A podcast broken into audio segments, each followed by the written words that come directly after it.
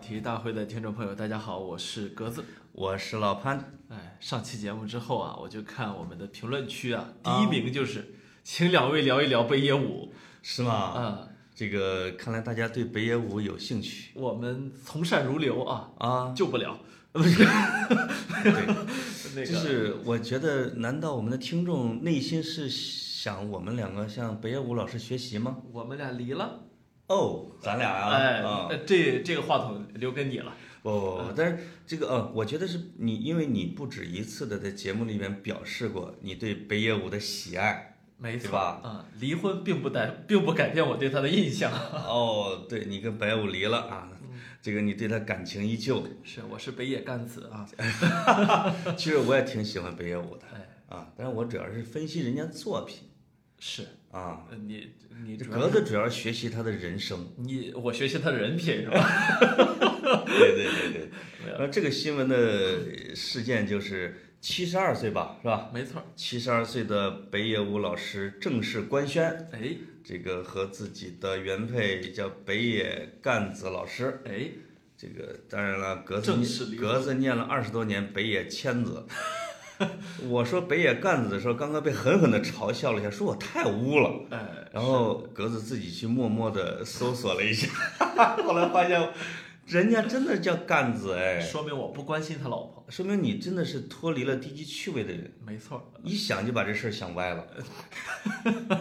不，北野武是我非常喜欢的一个人啊，啊因为你很难形容他是个什么人。对，他在全世界的名声呢是一个大电影导哎演，是吧？是包括北野武自己说，他到欧洲和美国的时候，现在经常有人叫他叫大师，他觉得好难为情啊。哎呀，master 是吧？对我觉对得像昆汀那样的导演见了他，确实应该是很喜欢的。两人路子有点像，呃，其实北野武是他最早成名应该不是在美国昆汀那一挂，应该是在嗯欧洲，在什么戛纳、啊、威尼斯啊，对他是很早成名的。对，呃，关键是北野武他进入电影完全是一个替补或者说一个意外进去的，而且直到现在，我就我认为啊，嗯电影也不是北野武的主业，呃，是结果他就在全世界范围之内取得了这么大的名声。啊，而且就是看北野武的整个的人生，就是你说的是替补，就他有太多的歪打正着，但是呢，歪打正着多了，你就不觉得这事儿是个偶然现象了，没错，他就一定跟这个人啊，就是他本人有离离不开的关系。对对对，啊嗯，我们可以一点点的去剖析北野武的经历啊，呃哎呦一个比较简单的，一就是定会有原生家庭的问题， 对吧？其实我我我就说我不是特别的喜欢“原生家庭”这个词啊，当然啊之前的时候也有一些朋友呃那个留言说说，呃，我们还是认为它有用的。我其实没有否认家庭对人的影响，对，就是家庭对人影响当然非常大的，就是但原是生这个词儿有点装，是吧？哎，而嗯且你把家庭当做了似乎是人一辈子唯一的决定因素，这我就不能认可了。对，因为我从我来说，我更认可奋斗啊，更认嗯可你的主观能动性去改变人生啊，这样一个价值观。对，因为格子不认同原生家庭，因为格子太幸福了， 没什么特色。你看看人家北野老师，就是我觉得北野武有一点像，因为有时候他爸爸是一个特别沉默的人啊，他妈妈是个絮叨的人。我在北野武的电影里就感觉到北野武是一个那个絮叨和这个沉默是完全之间没有任何过渡，随时就会发生的一个人。北野武的父亲是一个那个应该算是一个粉粉刷匠吧，粉刷匠，所以他类似于小粉刷匠还是小木匠什么所之类以的所以啊他后来说，因为他北野武，你看他特别多才多艺。他后来在拍电影过程中，有一次为了拍电影，他就开始手绘一些东西，结果发现他自己可以画很多很好的画。啊北野武的画作，如果大家去看的话，会发现非常的有意思。有想象力啊、对，极其的具有爆爆炸性的那种想象力。那么，呃，他就说，从从英文来说，粉刷匠和画家都是 painter，嗯，所以他觉得自己和父亲又在这种哦某种意义上有一种连接啊。有有对父亲的某种回归哈、对对对，那么北野武的父亲其实是一个呃工作也特别勤奋，嗯但是他工作勤奋是为了赚点钱喝酒，喝完哦酒回家人家打他母亲，哎呦喂，所以北野武的童年是在这样一个氛围中度过的。他打的啊，呃，直接导致的是后来北野武说他自己其实也跟子女的关系不好，啊、他一定的就是要么他就加倍补偿，要么他就克隆了那种模式，对吧？并其且 实这两种方式都肯定有问题。北野武自己有一整套完整的想法，他认为父亲、一个父亲跟子女之间关系就是不应该太近，嗯，一个父亲就应该打孩子。你知道北这个我插播一下，啊当格子说起北野武的时候啊，其实眯着一只眼睛，另外一个嘴还歪了。我， 你能代入感这么 强吗？ 就我先自己先先弄一车祸，然后自己歪了。 把把钢钉什么的弄到脸上是吧？对对对，他他就说，他说，爹妈应该怎样来批评孩子？我基本上连为什么会有这样的问题都理解不了。对待孩子就应该用打， 这是北野武的，啊、嗯，他非常明确。就是尽，我觉得尽管他对自己的孩子未必那么打过哈，但但是他有他经常会轻描淡写的说出一些咱们这些大众觉得太新奇的一种观点，这可能确实跟他的畸形的家庭结构确实有关系。而且说回他的家庭，他的妈妈呢又是另外一个女人。他妈妈其实是一个对子女教育非常重视的一个人，对也是一个很强势的人。我们可能都听过这样一个传说啊，啊，就北北野武的妈妈，她死死死前的那个给他留留下的遗嘱是一大笔钱。哎呦，那个故事真的感人的就成鸡汤了，简直对对，啊成鸡汤了，说儿子，我知道你这以后不一定能 成，你说不定人生会出现什么大 bug 啊。对对对，钱都留留着呢，你这么多年给我的钱什么，就这是个有点，这个北野武其实说的有点夸张，啊说自己所有的钱都被自己妈妈掌握着哎，啊，这个简直是在给妈妈打工。但是从他跟他老婆的离婚啊，这后来看，基本上也绝大部分钱自己攒着吧，是交给了另外一个妈妈带子呃干子老师。等等到他妈妈去世之后，他就只能他他又又找了一个妈妈。那么啊 对对对，那么北野干子呢，其实也很有意思啊。北野干子是一个极其具有投资眼光的这么一个女性，啊，所以北野武曾经说，经常，经常他走那开着车在大街上，然后他经纪人说，这一片楼盘也是北野先生的哦， 说经常吓得我目瞪口呆，哇这楼盘怎么就我的了？啊就是他老婆投资了很多，这基本上有点像前利物浦主教练罗杰斯了啊，九十九套房在利物浦，房叔。呃，刚才说到了这个北野武的妈妈啊，因为我对他的妈妈真是超级感兴趣，他爸爸倒是很淡出的感觉。对，他妈妈就是我觉得最伟大的一点是什么呢？就是重视教育。哎，你会发现很多这个看似家庭不幸的人，如果他的父母是非常重视教育的话，他的孩子会在一个首先他会成才，对第二个他会在成才的基础上，这个有很大的想象力啊，或者有人格魅力。我听我看这个资料的时候，有一个我让我还挺感动的，因为北野武呢从小不爱学习。对，妈妈就是各种办法逼着他学习。这个有一次，这个北野武因为迷上了打棒球，啊这个但是呢，这个这个棒球杆儿根本就不敢往家拿，所以他就在自己家的院子的角落啊，在进门的时候把棒球杆儿埋到了一个坑里啊，这个然后做好伪装，这个才回家。等他下一次扒开那个坑准备去打网球的时候，打棒球，呃，打打棒球的时候，他发现这个那个棒球没有了，在那个坑里边埋着一摞参考书， 那是他妈妈，其实就是各种这有点反侦查啊哎啊，搞侦查，发现了之后就把他的参考书埋在了里边，让他翻出来去学习。那我觉得这个起码保证了北野武会成为一个有知识、有文化的一个人，没对吧？错，嗯这是他的，就是他一切成才的基础。如果没有这个，其实再有想象力，他可能也只是说混混吧。对，嗯呃，所以北野武说他们他们家的生活全部是以他妈妈为中心的，嗯，日常的吃用开销啊，孩子的升学问题啊，都是他妈说了算。啊，他他妈白天在建筑工地打临时工，晚上在家里接点零碎活儿，每天都干到深夜。在那个二战之后啊，日本啊，啊，艰苦的年代里，把三个儿子送进大学，一个女儿送入了高中。哎呦，嗯，这个让我想起了任正非同志啊，就是家里边有好像七个孩子，对，这个而且也基本上都成才了。这个父母呢，虽然也是当老师没没什么薪水，薪水很微薄，但是就是坚持教育。没错，哎，把这把这些孩子们送入大学，而且同时培养了他们在艰苦环境里边的一些独特的性格，对，要么就是坚韧，是吧？能吃苦，要么就是北野武这里边的。其实北野武很能吃苦的，呃啊他超只能不过把他就描述成了，哎呀，我就不爱睡啊，可能是吧，我就我就爱接那么多节目。所以，所以北野武北野武说他自己是一只，呃，因为他妈妈为他设计好了一条人生路线，嗯，就是去读理工科大学，然后去大型企业工作，这哦就是他妈妈为他设计的人生。对那么北野武也完全按部就班的按照这个人生一直读到了大四。嗯，啊，这个读到大四之后的故事，我们一会儿再说。对，那北野武自己就说，他生下来就是一只生在笼子里的鸟，所以从来没觉得自己不自由。哦，哎，我我觉得这个其实是你去呃看北野武这个人的时候特别重要的一那点，说明他妈妈的意志是非常强大的，奇强无比。嗯，就他是说。基本上没让他突破过那个墙过。小时候，他说他从来没觉得自己有什么不自由，也不会想到自己的人生受到了母亲的束缚，嗯，所以，所以他从来没有去想象过有另外一种人生。是，那么他怎么着去想象的另外一种人生呢？就是一不小心在东京看了漫才演出。哦，所谓的漫才就是日本的相声啊。对，嗯看了漫才演出，然后看了之后，他大脑受到了一定的激荡。结果哦有一天，他走在路上，在一个大晴天，阳光打在他的脸上。嗯，他，我发现日本的无论是艺术家还是作家都很有意思，包啊，括村上春树的，呃，成要成为一个作家的念头是什么？嗯，看一场棒球比赛是吧？一场很无很无聊的棒球比赛，看着看着，忽然心里一个念头，啊，我要当作家。嗯于是我，妈呀于是回去村上春树变成一个作家。那么北野武也是，走在大街上，忽然想，我要说漫才。嗯，于是，在大四即将毕业前夕，你就看到这只鸟儿即将要养大的时候，笼子里对鸟儿即将要成才的时候，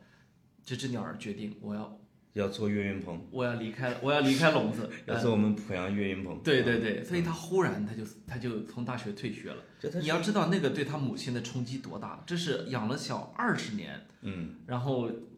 即将要完成的一个人生的心愿嗯我。觉得他可能是一个晚熟的人啊，对就是在如果是在父母的超强控制下的孩子，要么在青少年时期开始逆反。哎，哎，但是北野武实际上，我觉得正式的对母亲的最大逆反是，其实是开始于大四，就是没有按照母亲规划的道路前进，那选择了自己要的这种生活。就是如果是按照不同的视角哈，我突然想出这种电影画面，就是以北野武的视角的画面，从小就是说被妈妈、爸爸打，然后学习，小时候被街上的孩子揍，然后自己为了自卫要学拳击，然后就一路的逆反折腾开挂的过程。其实另外的一个视角，如果是真的是从北野武妈妈的视角来看，这个孩子从小的桀骜不驯，从小这个跟这个家庭里边的，就是比如跟父亲的实在是有点太过相似，让母亲极度不满意。我要要开始让他成才，成才，然后一一路眼看着他走向正轨，然后突然间崩盘，哎不上了。对这个母亲呃这这简直要这个这心都碎了是吧？对，又一路看着这个孩子，哎，出名了，出名了，然后开始挣钱了，母亲的心里面有一点点温暖、开心，但是又看他瞎折腾，那个揪心，对，以及最后到坟墓还在挂念孩子，哎呦我天，这不是一个，这不是一个这个双视角电影吗？啊，没错。嗯，那北野武曾经这么回忆过他决定退学的那一个瞬间啊，说那时候我一边走在横道线上，一边抬头望着天空，湛蓝的天空一片晴朗，就像我以前从没见过，今后再无缘见到的那样。我感觉眼前的景物全都清澈澄明。哎就呦，就像一阵劲风吹散了此前一直盘旋在我头顶上的那团乌云。这哪是北野武的文笔啊？这简直是谁呀、席慕容、 三毛啊！至少在头那顶还有一那片乌云呢啊！刻，至少在那一刻，我对死的恐惧消失的无影无踪。他为什么说对死的恐惧呢？嗯他就说，他那时候提出退学，说对母亲来说，哪怕是突然听到我猝死的消息，估计也不会比这个更惊讶了吧？啊嗯是嗯是很有是意思。不是一个母亲对孩子的这种最大的期望值，说让他让他有一个好的工作能养活自己，哎，这个是可能是母亲一生最大的信仰。呃，关键你也不可能想象得到，日后北野武会成为世界瞩目的大师啊，对吧？他的谁能想象得到？他的人生道路绝对是独一无二的，哎没法复制。对。他自己，他母亲，没有任何人能想到，对吧？那么后来北野武就开始说漫才。啊，其实你知道，在日本做这种艺人漫才啊，想成名是极其艰难的。所以以后直直到北野武成名很多年之后，因为他老回那地儿嘛，啊，大家都会抱怨说，就因为你你成名了，我们就都一将功成万骨枯了。为什么？因为你知道漫才本来就很难成名，成了这么大一个名之后，对其他人来说，哦，就哎好像你在太阳这个边上叫面这个我学会了一个词，叫虹吸效应。嗯哼，就是因为这个上周我出差去这个叫贵州千户苗寨，嗯哼，其实在这个苗族地区有有特别好的寨子还是有很多的。对，这个当地的跟当地的这个县长啊，跟他们聊的时候，说我们说就说了这个词“虹吸”啊，说本来我们的朗德苗寨什么苗寨每天都有这个几百千把人儿，然后这个千户苗寨突然火了，在节日期间一天五万，其他景区没人了，哦，虹吸了。哎呦，那我要去其他景区玩儿。哎，我我们就瞄准了其他的 景区，嗯北野武可能也是，就是它太闪耀了，它它成才之后，或者它成名之后，其他的人黯然失色，对，这就是中国的郭德纲啊。哎，郭德纲的德云社火了之后，因为整体的啊，你相声的听相声的群体没那么大就那么大。嗯啊，就是而且去剧场的又少之又少，哎，就有一个德云社已经给你全兜住了。对，这个什么其他的这个金斗啊什么之类的那个俱乐部啊什么之类的，我觉得他们的上座率肯定就被郭德纲这个给吸了不少。没错。嗯，红吸。那么关键是北野武并不只是郭德纲，他迅速的展露了其他的才华，然后他上了电视，他开始有了自己的电视节目。最多的时候，北野武一个星期有七八档电视节目。关键是这样的生活，他坚持了二三十年。这个跟格子老师现在的日程安排也很像哦。呃是啊我我这就偶像嘛。啊对对哎对对对对对，嗯这个又主持节目，又做论坛，还要演话剧，对吧？哎还要捧场一些电影，是真的很忙。是。还要跟一些这个明星要共进晚餐嘛。呃，也也也还要跟还要跟潘总那个一起喝星巴克早上呃呃，每周抽出两个小时会见我一下，来抽潘总， 简称抽牌吧，来抽来抽抽潘的 啊，啊，翻牌子，对翻对牌对子，对，呃，嗯，那个呃黑完了啊， 然后我接着说，对，就是。呃，一个星期七八档节目，二十多二三十年，啊所以你呃，你如果说北野武是个混子的话，他是不可能的。对，他那么其实太勤奋了，他极其勤奋。你可以这么说，我们的公共生活中像这么勤奋的人，可能整个中国你现在都找不出来。我类似的，我听说过一个例子，就是咱们中学的时候会流行一些台湾和香港的作家，嗯其中有一个财经作家叫叫好像叫梁凤仪，嗯不知道有没有听说过啊？就是说，我记得说太牛了，同时开写六七本书，哎，每天的因为可能是报纸连载吧，没错儿，就是那种财经官场斗啊，六七个专栏，六七本书，故事还都不一样，还同时写就。哎，他就是梁凤仪啊、倪匡啊，可能干的也是这种活儿，是但是那可，但是这个北野武可是电视节目，你你人得到的，人人人得出来。是吧对，你嗯我就你就想想窦文涛做了二十年锵锵做成什么样儿， 人家做了八档锵锵，对啊吧嗯，对不对？对，嗯然后呃不，过他那可能是周播吧，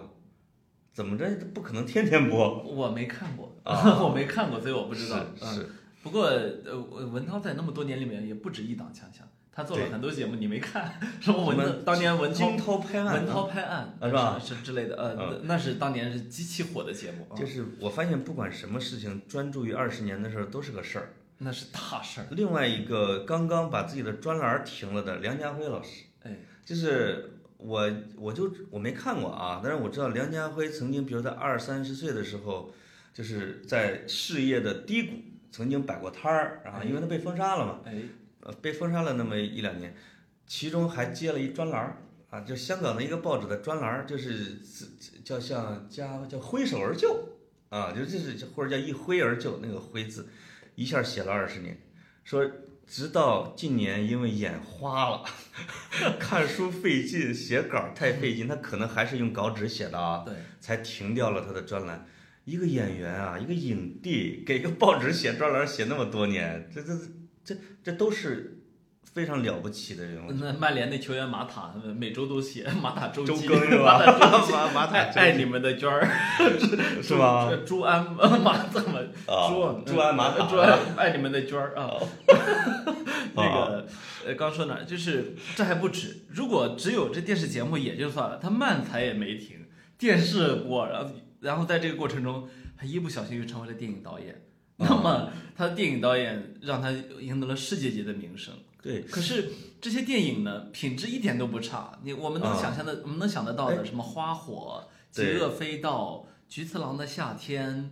是吧？鳕鱼骨哎、座头市，对还有咱俩的口儿，你看是两级的啊。哎，对对我，喜欢这种恶的，嗯，我都喜欢当当当当当当当。噔噔噔噔噔噔噔噔。哎，哎菊次郎是里边的大人还是小孩儿啊？啊，当然大，当然大人，哦， 因为是因北为野武的夏天是吧？因因我为一直弄不清楚到底是孩子的夏天还是大人的夏天。因为那个电影的最后一幕就是这小他们俩在十字路口分叉，对啊小孩问不那个一个斜路口分叉，那个小孩问他你叫什么名字？回答说巨次郎他妈的。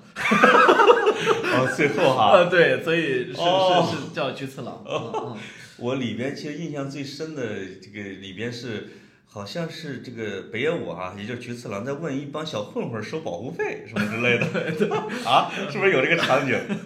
我觉得他这个以很多时候他就是本色演出，但因为他这个人实在是太戏剧感了，对吧？哎，张力太，因为我随时看他的电影，不管他是演好人坏人，我就觉得这哥们儿随时要挥刀的感觉，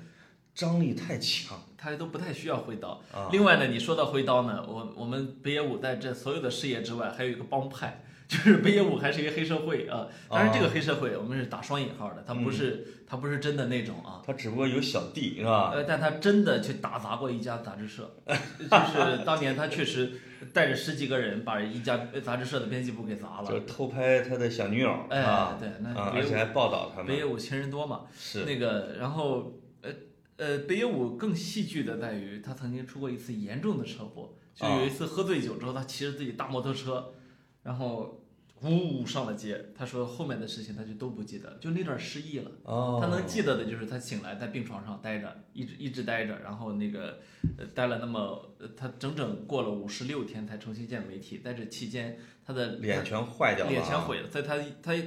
你如果今天给北野武的脸打 CT 扫描的话，会发现上面有一些钛合金啊什么，现在还有呢，呃，有他的脸的骨架全是靠这个在支撑着。可能脸已经给拍成了一张饼了，对对对馅儿饼啊，对对，北野武说他其实现在可以把它摘掉，但是呢，他觉得他再也不想在人生中承受一次脸再被拆开一次的这个痛苦。呃，这个我承受过两次被拆开的痛苦，拆脸啊，不是拆脸啊，就是拆手拆胳膊是吧两次骨折嘛，这两次骨折出打两次这种钢钉、钢板之后，最可怕的真的是你要一年之后再给它原址切开，对，然后用那个螺丝刀再给它再倒着再给它拧出来那种感觉，真的太痛苦了。所以他说当年在拔除从右脸横穿左脸的器材器械时，他能感觉到金属棒在鼻子底下一点点儿挪出去。啊，同时还发出咯吱咯吱的声音，那声音就像金属棒把我的脑汁儿也一并带了出来。我说了句：“我现在完全理解了关东煮的心情。”医生哇医生医生怒斥道：“别说蠢话。他说的这个咯吱咯吱，这确实对我印象太深，因为我我有一次做这个骨科手术的时候啊，是在那个通州骨科医院，我不知道这个医院现在搬哪儿去了，印象太深，因为我我有意识的，我也不知道为什么这个这个全麻怎么就会有意识，那那个这个医院因为很小，它跟我住的啊一个屋的大多是外地农民工，”因为你也是外地农民，我 错了。 你怎么还把自己我错了端那么高呢？ 就是当他们把我的这个锁骨的这一部分给切开以后，就是准备要装钉儿的时候，嗯，我听见大夫的交谈说：“哟，咱们没电钻呢。”就是他他的电钻在别的手术里面，这已经就是被占用了。哦，说要不咱等会儿你赶紧去陆河医院去借个钻。 他们就跟我聊着，就派一个人打车去了那个附近的陆河医院去借钻去了哎。借完之后再日日就又重新开始钻，我的啊这个印象实在是太深刻了。这就让我想起当年在武大，啊哦我我我忽然智智齿犯了啊，然后、然后就去医院去，不是先先消了一个星期的肿，然后去医院拔智齿。嗯，拔智齿啊，也打麻醉了啊，拔拔到一半儿，他忽然停下来说哎，错了，不是这个牙。：“不不，说他这有点难拔呀，啊有点难拔，你你去得给我拿个什么器材？”拿过来之后，他俩开始奔着我的嘴在那研究，研究完是这么撬好呢，还是那么撬好呢？ 哎，你说我是这梆梆梆给啊他凿呢，还是这拿枪啪给拔出来？他俩在聊，我我我想王快啊， 然后就快点儿啊，然后最后弄的时候开始撅，你知道吧？他就啊他他他技术不精啊，开始硬撅，撅到一半跟我说：“哎，你这牙可真难撅。”啊！”我心里想说，你想跟我对话吗哎不是你们这武大这校医院怎么还不如我们村儿的牙医呢？呃我们村儿的牙医拔牙的时候真的很容易，就是就是我小时候会看他拿着一线给你捆到了你，比如你的下牙上，就特结实的一个线，这个啪再给它拴到一个别的地方，直接我看拿拿拿一驴把他带走不是吧啊拿烟头一撩，你的 手啊往一退，直接就出来了。他不会一点点去拽啊。呃，智齿比较麻烦，哦智齿确实麻烦，因为它它啊最最那深我最说深那处种的可能啊还是活呃动对的啊活动的牙，对活动的你啊嗯你这个比较简单，但是呢，也确实用不着这个在中间这还这这，我就感觉要像把我整个头给撅了一样的啊。就是北野武的这个车祸啊，我觉得其实是一种成就啊。可能原来他的这个标志或者符号性没那么强他车祸之后呢，他的一半儿的脸啊是歪的，啊。嘴是歪的，而且眼睛一直在眨，一直在挤。那么，呃对，有个眼睛合不上啊。对，你看他一直在挤眼睛。格子老师现在一直挤了半小时。对，然后呃，我这今天代入感太强了。那么，呃，所以你在电视上看到北野武的时候，看到他神情一直很不自然，但是这个嗯很不自然会赋予了他一种人狠话不多的感觉，嗯？是吧对 就是他反而在事业上那个一某种程度上是也继续所以成就啊了就他成就了世界三大这个面瘫演员的地位。哎，这个日本面瘫天，这个这个这叫什么天王就是北野武，嗯哼，美国面瘫天王史泰龙哎，是吧？嗯中国面瘫天王苏大强，哎，就是不，我们面我们面倪瘫大演红嘛，倪我大我我红。不认可，我啊我我不认可你这么说，为什么就？是我们面瘫演员挺多的，还有谁？那多了，那小鲜肉基本都面瘫。我原来最早的时候说是刘德华老师嘛，呃，不，现在看刘德华老师表情有点太丰富了。呃，演技派。呃，对，现在是你演技你派了啊看现在这些演员那是真面瘫，你这从从男的到女的，我真没法啊看啊。是吧？嗯，对，确实是是，因为他们不背台词啊，哎，就是而且在最最猖狂的时候，演员不到场，他好不容易有个，抠图，他好不容易有个演有个表情，就会被做成表情包，粉丝都会很很惊喜，说哎呀有表对情啊。就是我我我有时候问那个娱乐公司，比如说最最厉害的这些流量明星是怎么演戏的，哎，说首先要么就是人都不到场，只是让替身，就比如说骑马呀或者什么说话什么之类的，这个因为因为他们每个人都是有配音的啊，对对自己也不会出现声音的，再把自己的脑袋抠下来放到人家别的人身体上，当成是他。这个某某某 baby 就是这么干的，就是你一看能看见这个是抠图，他不在现场。哦，而那些老演员面对的是一个替身，不是你等着收律师函吧，我跟啊你说。还有的老演员吐槽是什么呢？说我跟他说台词，他跟我说的是一二三四五六七八，八七六五四三二一，一二三四五六七八，就是他的嘴永远是在一二三四五六七八八，就是翻来覆去的说数字，啊再由配音演员把话给配进去，啊，就是按照常常一二三四五一二三四五六七八嗯。 天哪！就是以至于有一个，我看有一个老演员现在在破口大骂这些小鲜肉们，对呃，简直是对这些敬业的演员是一种羞辱。没错，所以面瘫全世界都有，但是面瘫成北野武这样的就不多，史泰龙是不是也是因为受伤瘦的他一定受过伤的。那啊？这他有一半儿脸是没有表情的。真正自己上场的，你像什么阿汤哥啊这些，你他不受伤是不可能的，是吧？对对对嗯对，没有呃不是没有，史泰龙可能也是，我记得拿了一次影帝，光是滴滴血什么之类的啊，，嗯，就是正好造就了他们这种风格，很独特。对对对，嗯，嗯，在北野武当导演之前啊，他其实是演员，对吧？没错，啊，他他做演员，他有然后他是有一次拍电影的时候。替补当成了导演，就是因为那个那个电影出了问哦题，就北野武说不行就我来导呗。对，嗯，他就我我记得他是被那什么，他第一次真正的去演电影是大岛渚，是吧？哎，这个大岛渚老师，当然我们这个这叫什么啊？我们小片儿界哎，是我们小片儿界的天神，因为这个曾经导过震惊全世界的《感官世界》，哎那一一直是我们很膜拜的对象，而且是一个呃很伟大的，就是社会批判的导演。就是没错当我们看到的很多的都是这个片子呈现的类似于哎床戏什么之类的啊，一直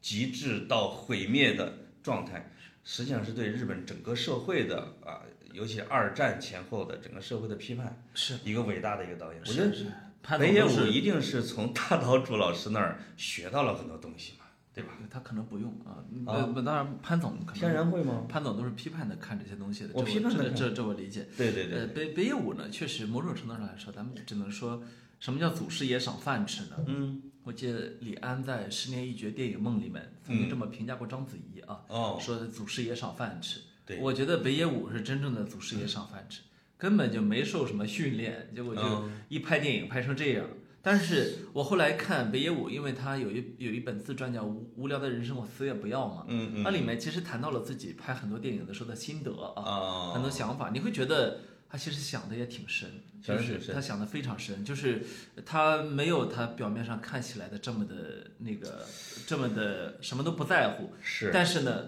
他是真洒脱，即便他想这些问题的时候。他就是你会感觉到这个人是一个什么？他的脑回路跟人不一样，嗯就是他的脑回路就会导向一个全新的路径。就是他即便是在认真想的时候，你也觉得他的认真的想法很好 笑，就他就有有他就有这么一个效果，你知道吗？嗯对我一直其实理解，就是其实北野武的核儿呢，硬核儿是一个比较严肃的一个人，他其实有他自己的电影理论，有他的艺术观，其实有他自己的行事准则，就是但是他在他有一个破坏的老混蛋这样的一个帽子，就是当他做什么的时候，大家都可以理解，这是他的，这是他自己挣来的关于艺术的自由跟空间。所以嗯他就能，我觉得他就能够各种试验、试错什么之类的啊。这也是他的大脑结构不同凡响。我我你说的这个北野武自己解释过，嗯他说他当他在舞台上说段子的时候，他其实是双重人格。啊，这双重人格是什么呢？就是观众们听得不亦乐乎，他也诚信大肆炫耀演技，可是他的另半边的大脑却像杀手一样冷静，不管是在抖包袱还是插科打诨，都会用一种冷静的眼光观察着观众们的笑点。天哪！嗯，我觉得北野武幸亏走上了艺术道路。嗯，我我会觉得，在一些人的人生中，要么就是天使，要么就是魔鬼。他要想当个真的黑社会老大，你也奈何不了他。他就绝他的这个对，脑子，你你你你会管不住他的。你就会经常会觉得，好像有一种契机，就别人点了他一下，他本来是往左走，左是魔鬼路，哎，右走天使路，对，哎，这就阴差阳错就走到右边去了，把他的精力、他的破坏性啊，把他的这种战斗精神就用在了艺术的领域里边，这就显得比别人更勇敢。没错。嗯，他说，在整个剧场发出爆笑的声浪中，只有演员像冰块儿一般冷静。这种落差带给我一种难以言喻的快感。我、你你感受一下北野武的这个，呃，这是一种，我觉得这种人格分裂啊，哎，他跟那些小丑或者喜剧演员还不太一样。没错。因为那些人代入感很强，就是当他们表演，比如说希斯莱杰，就是当他去表演一个小丑的时候，他是全身心的再去演，而且走不出来。没错，就是所以为什么说这个在剧场里边的大多数的演小丑的都有抑郁症？嗯哼，他是要把自己的欢乐什么尽量的去演给别人，就留给自己其实无尽的这种失落感哎啊、空虚感啊这些。但北野武不是，北野武只用一半儿，是吧？哎你可另外以一你半可儿以这么是说，呃，大部分喜剧演员的反思，或者说他沉静的那部分，是在台下完成的，那个，嗯，是吧？嗯，下了台之后，他开始有了另外一个我。对北野武是同时上演着两个我，这个哎就这个就非常可怕。你这个真的让我想起了那个被沙特王储他们那个不是有一个记者被肢解的那个嗯新闻，卡卡书记，嗯那个当那个什么医生说来点儿音乐，我就觉得啊，真的是行凶杀人的时候说来点儿音乐，嗯这个来点儿音乐就像北野武的那半边儿哎，冷酷，对，特别对自己的冷酷和冷静，对吧？真的是有一种杀手的本色哎。我觉得可能像大岛渚啊，像这个黑泽明啊，可能就是看到了北野武他身上的这种气质。呃，我觉得呃黑泽明因为是全世界知名的，在电影史上这闪闪发光的电影大师啊，对，黑泽明居然在在生前给北野武专门写字条，希望他传承日本电影的伟大精神。嗯我觉得这等于是在精神上传一波给北野武。对是这个其实是包括直到现在我都有一点难以接受这个事实。为什么难以接受呢？就是，呃，黑黑泽明的电影啊，这几年我其实在大荧幕上都看过了，嗯，就是只要他引入中国的，的专门追这种，比如说电影节里边哎放的哈，对对、嗯我都会去大荧幕上看、嗯每次看的时候我都觉得感动的一非常感动，就是啊你可以、你可以体会到大师的匠心啊。嗯嗯嗯，那么黑泽明为什么在日本那么多的职业导演、专业导演，甚至也不乏拿过很多国际大奖的导演里面，嗯，要给北野武留这么一段话？对，我觉得这其实是一种天才跟天才之间的惺惺相惜，嗯就是他未必然看中的是北野武的哪个方面，嗯，但他一定是看中了北野武这种身上真正的大师的这种气质。是，因为大师不需要是一个人格完美的人，他不需要是一个非得有一种大满贯的感觉，黑泽明啊、斯皮尔伯格的这种感觉啊，对，就有一种就是生来就是大师，他也可以是个生来就是个混蛋，嗯，但这嗯个嗯混蛋也有大师气质，对吗？对，如果是真是要比成武侠人物啊，一我一直是觉得黑泽明就是类似于张三丰那样，哎，他不是风清扬那种，因为风清扬太轻灵飘渺，没错儿，黑泽明是厚重的史诗级的，对，同时又不偏激，就很很很很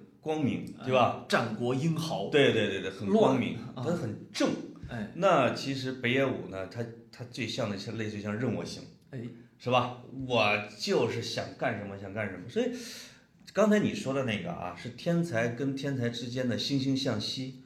如果从另外一个角度来讲，他们俩的关系，我倒是觉得也有点像这个叫一指禅那个一阳指那个一灯法师哎和铁掌水上漂的裘千仞。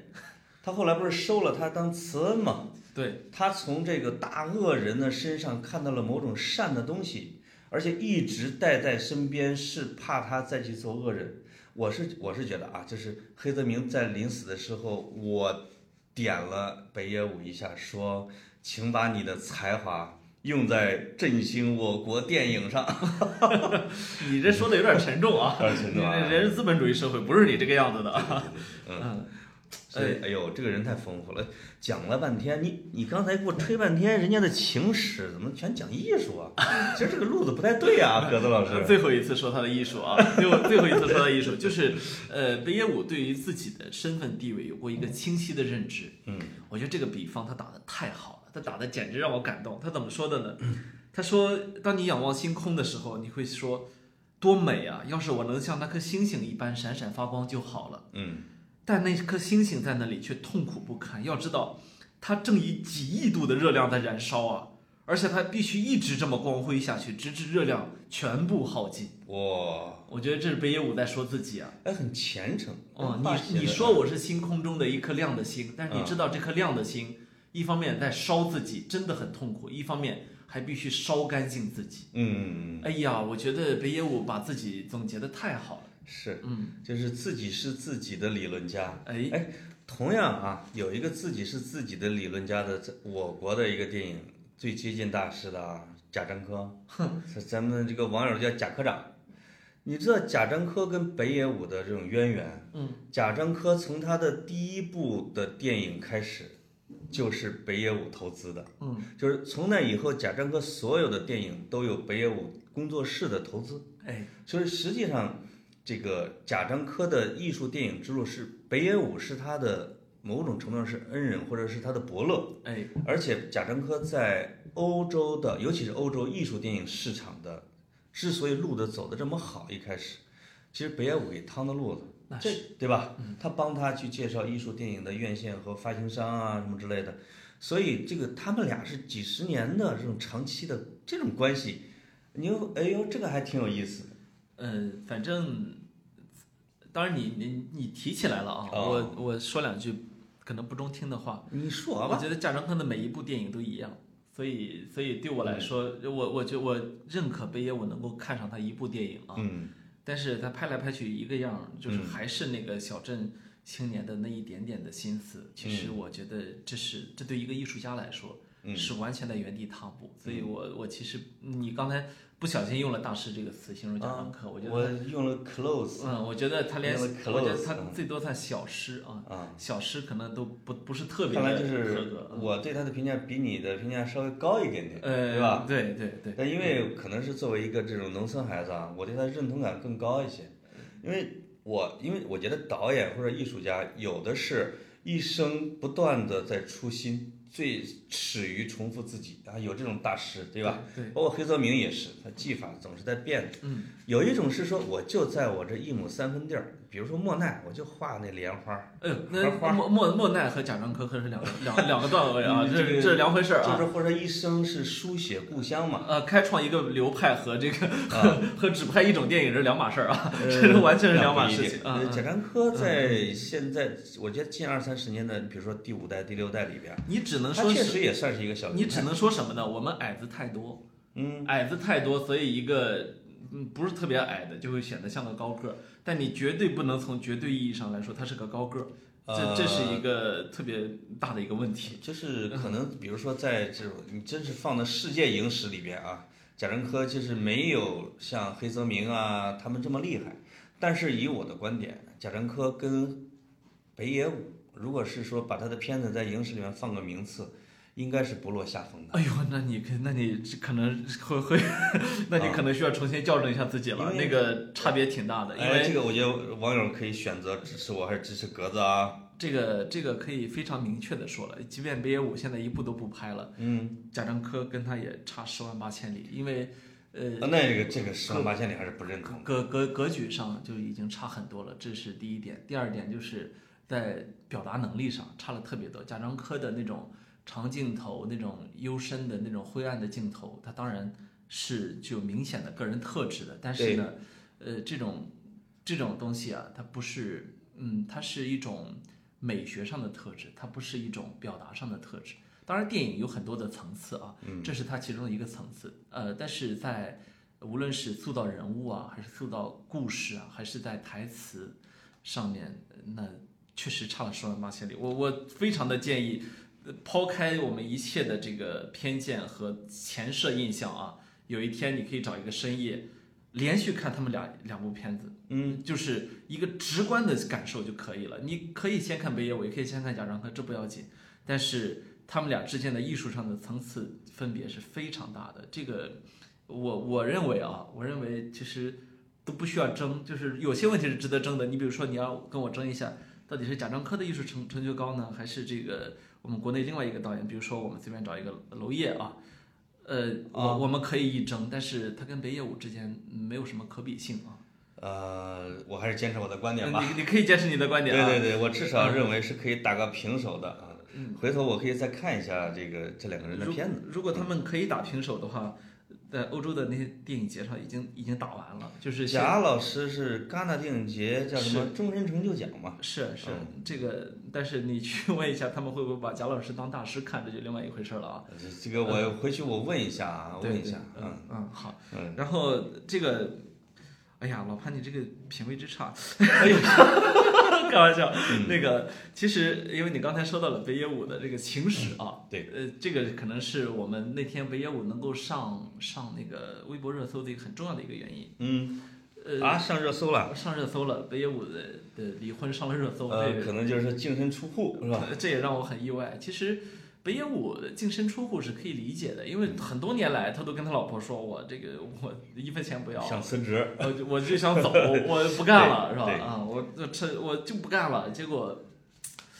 没不干成，他老婆跟他分居三十年之后才正式答应啊离婚。那么北野武据说呢啊，据说只要了在东京的一个三亿日元的一套一套房子。对，呃，三亿给日留元，下了二百亿的财产是吧？呃，对，二百亿日元，也就差不多七七亿多人民币吧。呃，十一二亿差不多。呃，不不说错了，嗯、这个啊十四亿人民币，对对对十四亿人民币左右的对，财产。那其实钱对北野武来说可能也无所谓，就是北野武，因为他自己啊，成长的家庭是有点那个反常的啊，所以他跟他老婆的关系其实也有点不正常。嗯对，就是从，要么你干嘛结婚呢？一结了婚就要离，然后离呢又离不去。哎，这个日本的往往啊，因为你老日本的老婆往往没工作，对说其实是不太提倡离婚的，对因对，为那个你要么就把老婆置于一个死地嘛，经常会。日本的社会的传统的观念也是挺厉害的。嗯，所以可能北野武就最后俩人离着离着就成了一个工作搭档的这样的一个关系，哎，而且他老婆是老板，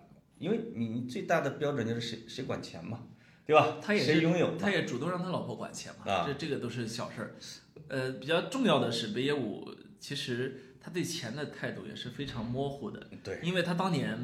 他从小很穷，我们知道从小很穷的人会很有可能会走两个极端，一个是是陈水扁，一个是会极度爱钱，对，手里攥紧了钱，对，一个呢是会极度大方，对，我觉得北野武反而成了后一后一种啊，嗯嗯但这可能也是跟他人生的格局是是是相近的。嗯，是，那么北野武他有一个很有意思的例子啊，他曾经有一次他买了一辆保时捷，很有钱的时候，那个嗯年轻的时候有钱，然后他开保时捷，他说他每当开到红绿灯那个附近时，他就看玻璃幕墙上呃自己的车的样子，想着说这是我的保时捷。后来有一天他终于忍不住了，让自己的一个江湖兄弟开着保时捷在前面，他在后面打了个出租车，坐在副驾驶上，给出租司机说前面那保时捷是我的。司机说那你干嘛坐我这车？说，废话， 我不然我能看见吗？对啊，不然我怎么欣赏自己的车，吧？对对，啊呃他也是有有这样的矛盾的啊。是穷有穷过的人可能都能够理解有矛盾，这样的一个心思啊。就是在他身上什么奇怪的事儿都不是新鲜的，对，嗯，包括你说这个情人啊，什么出轨嗯啊，女朋友，就是这些话题放在北野武身上，你会觉得太轻，嗯因为他根 本不是出轨这么简单。对，他曾经对情人有过一个描述，啊，他如果你有一个情人，那你是三角关系吗？对如果你有俩，四角。对，仨五角，你越多，最后越来越趋向一个圆 形，那么你的棱角就会越少，彼此间的摩擦和风波就会减 少。他都是这样的一个观点，所以对。当解决情人的问题的矛盾的时候，最大的办法是增加一个情人，对吧？对对这个我我觉得他跟那个这叫什么北野干子是吧？？对对对，关系确实挺有意思，而且挺像一个给老板辞职的这种一个一个一个关系。嗯，七十多岁对吧？几十年之后，然后这个说我不干了，我把我我放弃我所有的股份，我都给你了，我取得自由身，也实践了他的那本书的名字叫什么来着？就是。无聊的人生我死也不要。死也不要，哎呃，就是钱财啊什么之类都不要。其实他不是七十多才这么想的，他可能从五十左右他就这么想的。 对二十多年老板不同意辞职，这个你没没辙。是吧？呃，北野干子说宁宁死都不辞，都都不离婚，你 这没办法。拖死你！对，所以但是既然说到了辞职嘛，哎，对，是吧呃我们说到辞职，那哎么我们接下来潘总有一个重要的消息要宣布，呃，小官宣对吧？哎，就上期的时候，其实好像已经给咱们的听众隐隐约约的显摆了一下，一定的暗示，呃有人有人也说猜出来了，对吧？这个这次就不是正式官宣啊，就是因为是现在不能宣布呢，哎我就是已经辞职了，哎，但是呢还没离开，到下个月正式离开这个我的那个公司。哎，就让我们最后一次植入小猪吧，我就让我你让我大胆的说一次行不行啊一？会儿我就剪掉，没事，你说吧。 啊，这个已经这个到下一个月就正式从我服务了四四年整的啊小猪短租要离开了啊，就是那个做民宿的平台，嗯而且作为一个媒体人呢，我的那些媒体人朋友们基本上都是三个月、六个月、一年，就是为这种离开的时间段儿。我作为一个已经完整的工作了四年的一个前媒体人，现在已经让他们都震惊都不行了，说你怎么回事儿？你这还有模有样起来了，打工啊！哎，作为一个打工仔，我觉得已经有一点功德圆满了，是，对得起我的东家。哎，哎，这个另外呢，这个我的其中一个老板，他也是咱们跑题的听众，哎，他在这个上个月的跟我说，这个潘老师，这个我向你提个意见啊。哎，我说啥意见呢？他说这几期的跑题的质量啊，有点不太稳定啊。是，我跟我的老板说，质量不稳定原因是啥？你心里没点逼数啊？对呀，能是格子吗？我辞职了，我说我辞职了啊！这个这个就，但是原因但是主要还是我自己个人兴趣啊。我就比如我想回归写字啊、媒体人呐、做节目的生涯是啊。我觉得比较欣慰的是，你终于不用占我便宜，非得我一天到晚叫你叫潘总了啊，好像呃可不不吗？每次不叫你潘总，你都不搭理。呃，真的，就是微信上你发个潘潘不回，潘老不回， 哎，发个潘总说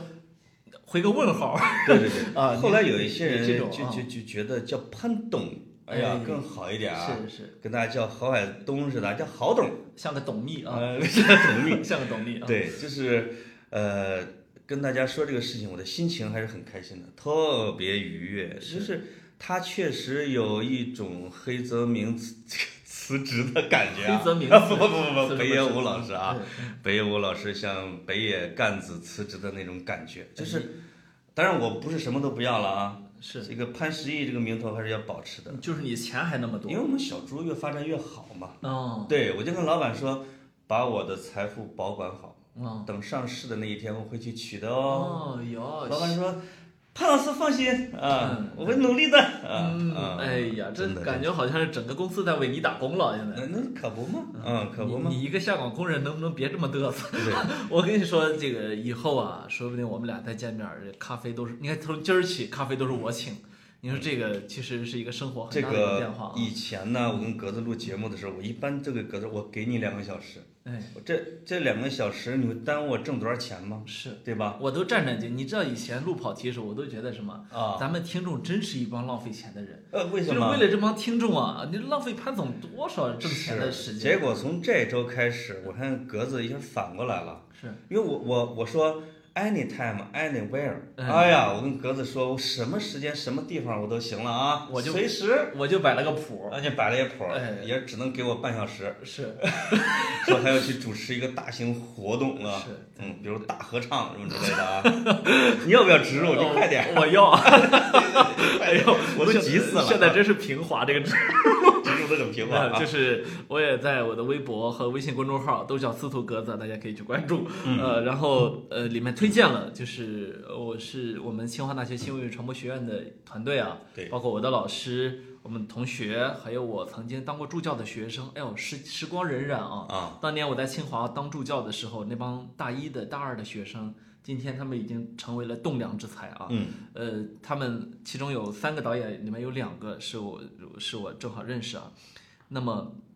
呃，他们去拍了一部电影纪录片，哦记录音乐电影，叫做《大合唱》，河水的河。哦，呃，它的初衷呢是那个苏阳，大家如果对那个大河向东流呃啊，那是刘欢老师。哦， 对对，就就是什么石榴子开花嘛，那个那个什么西北腔我还学不来啊。哦，这唱的是西北花儿的那种对劲儿，对对，啊那个大家可以去搜《贤良》这首歌，很好听啊。嗯嗯那个雨夜也可以给我们那个放一下背景乐。嗯，对那，么，呃，在苏阳提议之下呢，他们去拍给苏阳拍一部纪录纪录电影。那么嗯苏阳其实是一个很有意思的一个音乐人啊，他是七岁的时候从浙江去了银川。哦那为什么去呢？因为他父亲在银川工作。嗯但他去了之后，他其实是个厂矿子弟，嗯，他并不是一个银川人或者是宁夏人。哦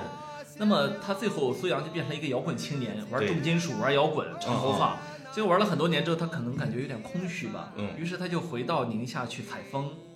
沿着黄河采风。沿着黄河采风的过程中呢，他忽然找到了照你这么说，银川跟宁夏感觉是俩城市似的， 从银川回到了宁夏啊。对，对，他呃呃，我说我说银川宁夏的意思就是他还在宁夏其他地区采访，哦比如说对对像固原地区啊，哦啊，就是很穷，你知道，就特别特别穷，西北固嘛，嗯，当年全国最穷的地方之一。那但啊是呢，孟良崮，对对，呃不是孟良崮，你们那儿的啊山东的啊。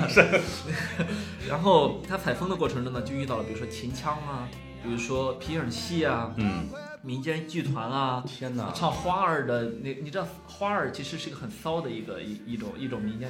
艺术形式啊。白花花的大腿，嗯，对，那个不要再说下去了，哦会节目会被掐掉。哦， 呃，对，然后，呃，结果他在这里面吸取了大量的灵魂，呃嗯吸取了大量的养分。嗯所以我在那个文章里面我说，这让我想起当年爱尔兰诗人叶芝嗯，专门收集爱尔兰的神话，所以对他后来出版了很多的诗集，比如凯尔特的《薄暮》啊、哦等等，就是其实是以爱尔兰神话为基础写的。嗯，那么，因为叶芝是一个世界级的诗人，所对以也让爱尔兰的这种民间传说、神话进入了世界文学的主流的视野，对吧？对对，呃，我想苏阳也是一样的，他把这些，呃，民间的花儿啊、秦腔啊、折子戏啊，就划入了自己的音乐，但是是以现代音乐的形式表现出来，最终呢，让他走向了全国，甚至某种程度走向了世界。你看，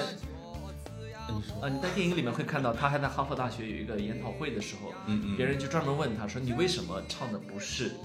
原汁原味的这个音乐，啊，而是要唱唱的是改了改了。那我们更喜欢原生态啊。对然后其实我觉得这这个问题，在我看来是很虚伪的一个问题。对啊，你那么喜欢原生态，你怎么不听呢？是吧？那不那王洛宾的那些那个那原些王洛歌曲宾都唱是好改的编的，呀，王洛宾啊唱好的了，对吧？那对么，其实呃，我我觉得是这样，民间音乐或者民间文艺一定是要传承，而不是原样复制，对对吧？我比较鄙视那种说我们要一定要寻找那个原始社会部落啊，谁哎也不要破坏啊，嗯谁也不要让他们上学啊，要保持他们这个就这个特别原始，太好了，太好了那种状态可以供他拍照啊。啊，这个这个太气人了。对对，呃，而且苏阳也自己也说，他说我不是一个宁夏的人，嗯我是一个厂矿子弟。嗯，呃，如果对我们这个呃建国以来的一个发展有基本了解，就会了解厂矿子弟是什么意思。他们其实对实际上是一个相对封闭的一个院子啊，是在里面大家都说普通话，对，呃，在一样的小学、一样的幼儿园、一样的中学长大，对吧？是。是一个相对单纯的一个环境。所以对于那些花儿来说啊，就是苏阳也是一个采集者，哎，对吧？他对不是里边的一个人。没错没错，嗯嗯我觉得你有采集的这个心思已经非常了不起了。嗯，而且能对够把它化成一种现代音乐，是我认为这里背后付出了大量的艰辛。多汁的黄河的水过流呀，就那种啊，哎哎，但有点动感了。没错儿，嗯，而且它都是最后的架子鼓啊、吉他、贝斯这一啊套，电吉他什么的哎上来。对嗯，我这里边有一个疑惑嗯啊，哼，哎，说你们清华文艺，你们还真是文艺起来没头了。没头儿，就是你看那个无问西东，哎，那你们清华的呗。没错儿，对吧？哎这个前面还一大串的歌手什么之类的，哎，尤其是你的大偶像水木年华。我不是不是我 偶像，我能能能能能再见。哎，不对，不是这个你又唱错了，这个唱错了啊像像李健老师啊，什么嗯高晓松啊，都是清华的啊。老狼啊嗯，对啊，呃，然后所以所以呃，我我为什么要去特别推荐这个呢？是因为我知道这背后有多艰辛。是这个片子呢，是我那些师弟们啊，他们两两三年同吃同住，嗯那些民间艺人，他们就去找了四个苏阳当年对苏阳影响非常大的民间艺人，跟他们同吃同住了，就分了三个拍摄组啊，哦，然后就就是直接住在他们家，行，一拍两年，那么这两年之后，他会忘记摄像机的存在，他会忘记有摄制组的存在，嗯会觉得自己是自己家人，所以这里面葬礼、婚礼，一个老人自己经受病痛之后治不好，那个、那个、那个，呃忽然看到二姐来看自己，开始哭，啊，就是没有任何的场合是避讳的，夫妻之间吵架，太老板骂人，嗯然后哦有意思。然后老板是跟那个一个一个一个几乎穷困潦倒的剧团的团长，嗯，为了心中那些信义，有人违约之后还给他们把所有的钱都发出去，哎呀，哎，这种太好，这种就不是演对吧？完记全录完啊全是真正。的真正的纪录记录片。那么格子老师，这个片子什么时候公映呢？哎，你问的 好，是呃六月十八号，六月十八号，大家请记住哦六月十八号啊，六幺八哦，六幺八啊，这个是不打折的一个 日子。呃，问格子要票吧。呃，但是呢，嗯很可惜的是，在全国的很多的地方，呃他虽然拿到了龙标啊，对但是院线不爱不爱上不这样爱的人。放啊，因为即便你我这样的人想起来要去电影院看一部纪录片，对好像会觉得头皮先发一下麻啊。啊，哎，北京有有有排片，北对吧京有北京有最多的排 片儿，那么呃，但是其实呢，呃，真正的去看下来，我会觉得这个片子一点都不无聊，它嗯有大量的让你有笑有泪的部部分，还有呃，当然我一定建议大家去大荧幕看啊，因为大荧幕有最好的光影。好的，植入结束了啊呃，没有，还 有一点点，还有最后的啊嗯以以及音乐记录电影呢，最重要的是音响。啊，那么电影院的音响呢，通常比你家里你那个五十块钱的耳机好很多啊，嗯所以我强烈的建议大家搜一下你边上有没有，因为什么呢？这个片子我知道它有多艰难，哎呀，在它这个拍摄过程中呢，我们的老师就在网上公开募集募款啊、呃妈然后你最后你会发现电影的投资人哗出现了我说有一几天几百我个名我在单啊大街上看见有一个人长得很像格子，发传单啊。不是不是传单，就是弄了这个四个字叫卖身拍片儿。 你在筹筹款是吧？这个片子呢，我不是投资人啊，那那个我也不是那个，我只是我只是看到了，然后我对感我感动到了，哦所以而且推荐给跟跟推格子确实有关系，推荐给大家对嗯，是个推手啊，哎格子是推手，是。这个他们都请说我这样的人不去卖东西可惜了，对但但是我觉得请格对子注意一下植入的尺度，哎，鉴于对方也没什么钱给我们，还对吧？最多给几张票，对，植入十分钟够了。够了啊啊，就到这儿。呃，让我们把重心回到我辞职上来 吧，我都急的都不行了。是吧这么大个事儿，没啊还没摆酒呢。这么大的事儿，说了两分钟都被苏阳给抢走了。啊对对对，这个呃，说什么来着？就是你辞职了，呃，你那你接下来的生计怎么办呢哎？呦，这个采访这个问题问的特别好。那你看，刚才你说到了“银川”这个词，我就眼前一亮。哎，因为为什么呢？就是我辞职之后做的第一件事，啊，七月份啊、就是会自驾。当然了，从北京出发，一路往西，一路沿着黄河、长城，当然沿着河尾写的《行路中国》的那条大致的线路啊，开花吗？哎你接着说，我给你伴伴伴奏。从山西看叶子啊黄这个从大同那边开始到嗯哎银川，哎，啊，银川可能再去武威、张掖、河西走廊啊，沿着祁连山继续往前到沙漠里边，呵，可能再兜一个圈子往甘南走一走，哎，哎，也就一点点小目标吧。是我啊一我一点都不羡慕，你呃这个不像我啊我吃了十个柠檬刚才。 哎呦，我剩下的这个所有的心思就是怎么把跑题大会搞好，做大做强，做大做强。我刚才先上科创板，后上主板，行再上 H 股。是，刚才其实我宣布说这个辞职的消息里中一个隐含的啊，其实也是向我们的听众朋友道一个小歉。哎，格子已经批评我好几回了，是，近几期的节目呢，这个做的认真程度不是很够，呃，但是你要也也考是我的自我批评。不是吗？哎那么你因为因为我看到你就不想做节目。我主要是职场， 我主要是职场的动荡啊，格子是情感的。哎我呸！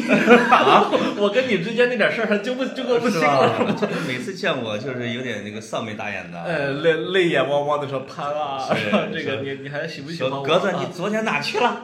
对不对？所以这个嗯我跟格子其实这两天一直在聊，说接下来啊，老潘不是有时间了吗？哎，格子时间可能也慢慢的越宽裕，我们终于要把我们原来一直计划的，但是来不及做的事情，要给它做起来。没错儿，比如说做大做强那个大，哎，原来啊，咱们不是老是，哎，欢迎大家收听我们的喜马拉雅的哎什么什么节目，我们以后不了。后来我们发现这这平台啊也低眉造眼儿的，说啊这也不是什么多地道一平台当然啊了，，我哎嗯这们个喜马拉雅的朋友也跟我讲，我是们背后也使了劲推的，但是没我有没看出根来本呀、没有骗人，对嗯不对？我们的对，固定的听众量二三十万呢，哎，就其实这个对不对？帮他们了，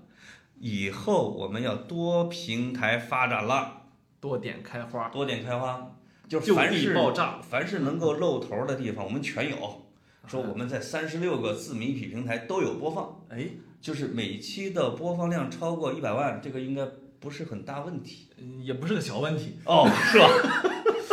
这个，然后这个做大还有一个并购，是这个以后啊，我我啊的一个很初期的、很初级的目标是是让文史类没有其他的节目可以听啊，让别人都是叫无路可跑走。题系，我们虹吸，哎，我们也虹吸，然后逐渐深入到商业、经济、金融这几个领域，我们要去做别人的职场导师，啊我们要去给别人教如何育儿，我们哎要呦把大家的养生这个关给把好，真的啊我们还要去在大体育、大健康啊！和大文娱这个领域嘛，呃，集中发力。对，我们可以说我们把最优质的头部资 源啊，可以可以啊可以，对说的很好，说的很吧好，说的很好。。嗯嗯另外，这个尤其瞄准一些小众的这个音频节目，什么日坛公园啊，什么李叔小伙子啊，买了是吧？什么看理想的大内密病谈啊病病买了，但是看理想什么啊病了？对对陈对陈丹青老师的、梁文道的、这呃文全涛病了哈文涛师兄的，这啊，你打通都打通，打通，打通，让他们一定都在前面都带上“跑题”两呃字。对的跑题啊，嗯虽然他们的内容都挺跑题的啊哎，啊，我认为这是侵权。是这个上市之路，反正有点，我们先不谈吧。我我们看这我们是一类情怀节目，我开始练美式英语，没事，因为你你免不了要去华尔街去路演。是啊这个，我们还准备做一些纪念品。哎，这个纪念品是不是有点 low 啊？应该叫什么来着？叫呃周边文创哦文创呃啊，文化创意产呃品，做一些文创，哎，做一些文创比。如说跑题大会就做跑鞋，哎，对，我觉得格子怎么就迷到这跑鞋上了呢？跑鞋不行就做跑步的上衣，我你不知道我们听众脚都挺大嘛，你最后全都成了穿小鞋，是吧？哎是，我们做 T 恤，我我准备印一个叫通州何 家劲，我准备印一个金台路费德勒，今天我准备弄一个石景山罗西基，嗯，濮阳三杰。 和呃那那两节你给不给人那穿？啊两节要是印上的话，就禁掉了。 岳云鹏会告我的，呃对对吧？对对对嗯，他会告我。是但是这就是其实啊，我们的听众也可以给我们策划啊，策划嗯出建议，我们不要那有些什特么别样特特好玩别的平常的，有嗯创意的文创，没错。对不对？嗯就一定要比北野武想的还好玩的哎。呦，北野武的那个确挺有意思。北野武，北野武有也做周边啦，北野武有一个服装品牌，当然是别人给他做的啊，啊， 叫北野蓝，这真的叫北野蓝吗？真的是北野蓝，啊非常好看。 我一直想去日本买 买两身儿。但是超级贵是吧？呃，贵啊呃，嗯不对你来说就不超级贵，对你来哎说，格子真懂事儿嗯啊，你这种话以后要常说。我我心里一直有。就是虽然我下岗了，没什么收入，你又要常这说这时哟候你的心里更脆弱。对，啊我以前夸你富，那都是恭维你；是吗？以后夸你富，那都是为了不让这个节目破掉。对，就是鉴于我是一个下岗的哈、待业哎的，就是我们决定要厚着脸皮做周边。啊，我们要叫什么？对，做做苏大强，做大做强，哎做苏大，尤其是一年，哎、做苏大强是吧？嗯，哎呀，我不活了，就是那种你先啊，火，先说下去。 带我去美国。 这个我们一直啊，就是听众其实提了很多，说你们能不能做这个啊，能不能做那个啊？这实际上有很多的事情我们都没来得及做，但是现在根本就不晚。哎我觉得第一年嘛，就是我们就内容啊，我们之间开始熟络呀、没问题。是是，实际上确实应该很严肃认真的，比如扩大平台，哎让更多的听众进来，并且呢，要加强跟听众之间的互动，哎，包括我们原来说的送书，哎送了一次，我的妈哟，后来就不送了你给吧？人寄完了吗？啊，寄完了，，那就行。嗯啊，寄晚了， 嗯，对，寄晚了。你你那经纪人不 行。啊，就是以后我们格子，我们还想了一个啊，我们因为很多人还想，哎，你们要不要第三个人嘉宾跟你们一块儿聊？其实是没问题，我们不是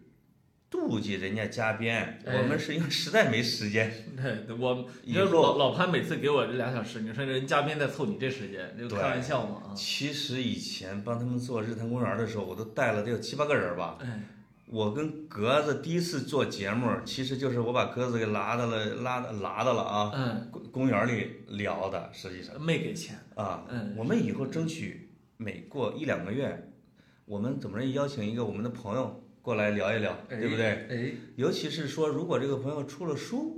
或者是说他出了一出过一本特别有意思的书，哎，我们这儿就是他上通告的地方，上通告，哎，我上们通告嗯。我要不要收钱，就要看他讲的质量嘛。你主要看人愿不愿意给，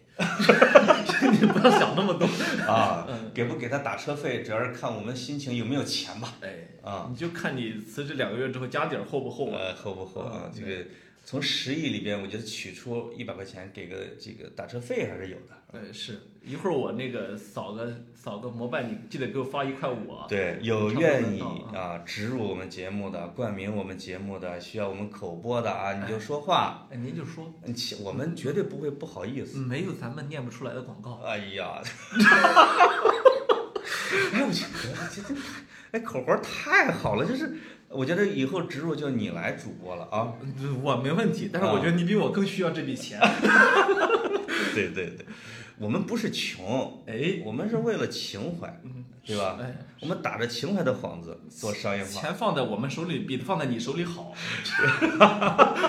这样的话敬你。天行啊哎道。对对对，你要警惕那些什么 P to P 啊，什么区块链呐、是吧？我不警惕啊，他们愿意让我口播我就啊播，对，嗯格子确实有点区块链之王的意思啊。那可你不是买了好多比特 币吗？卖的也早啊。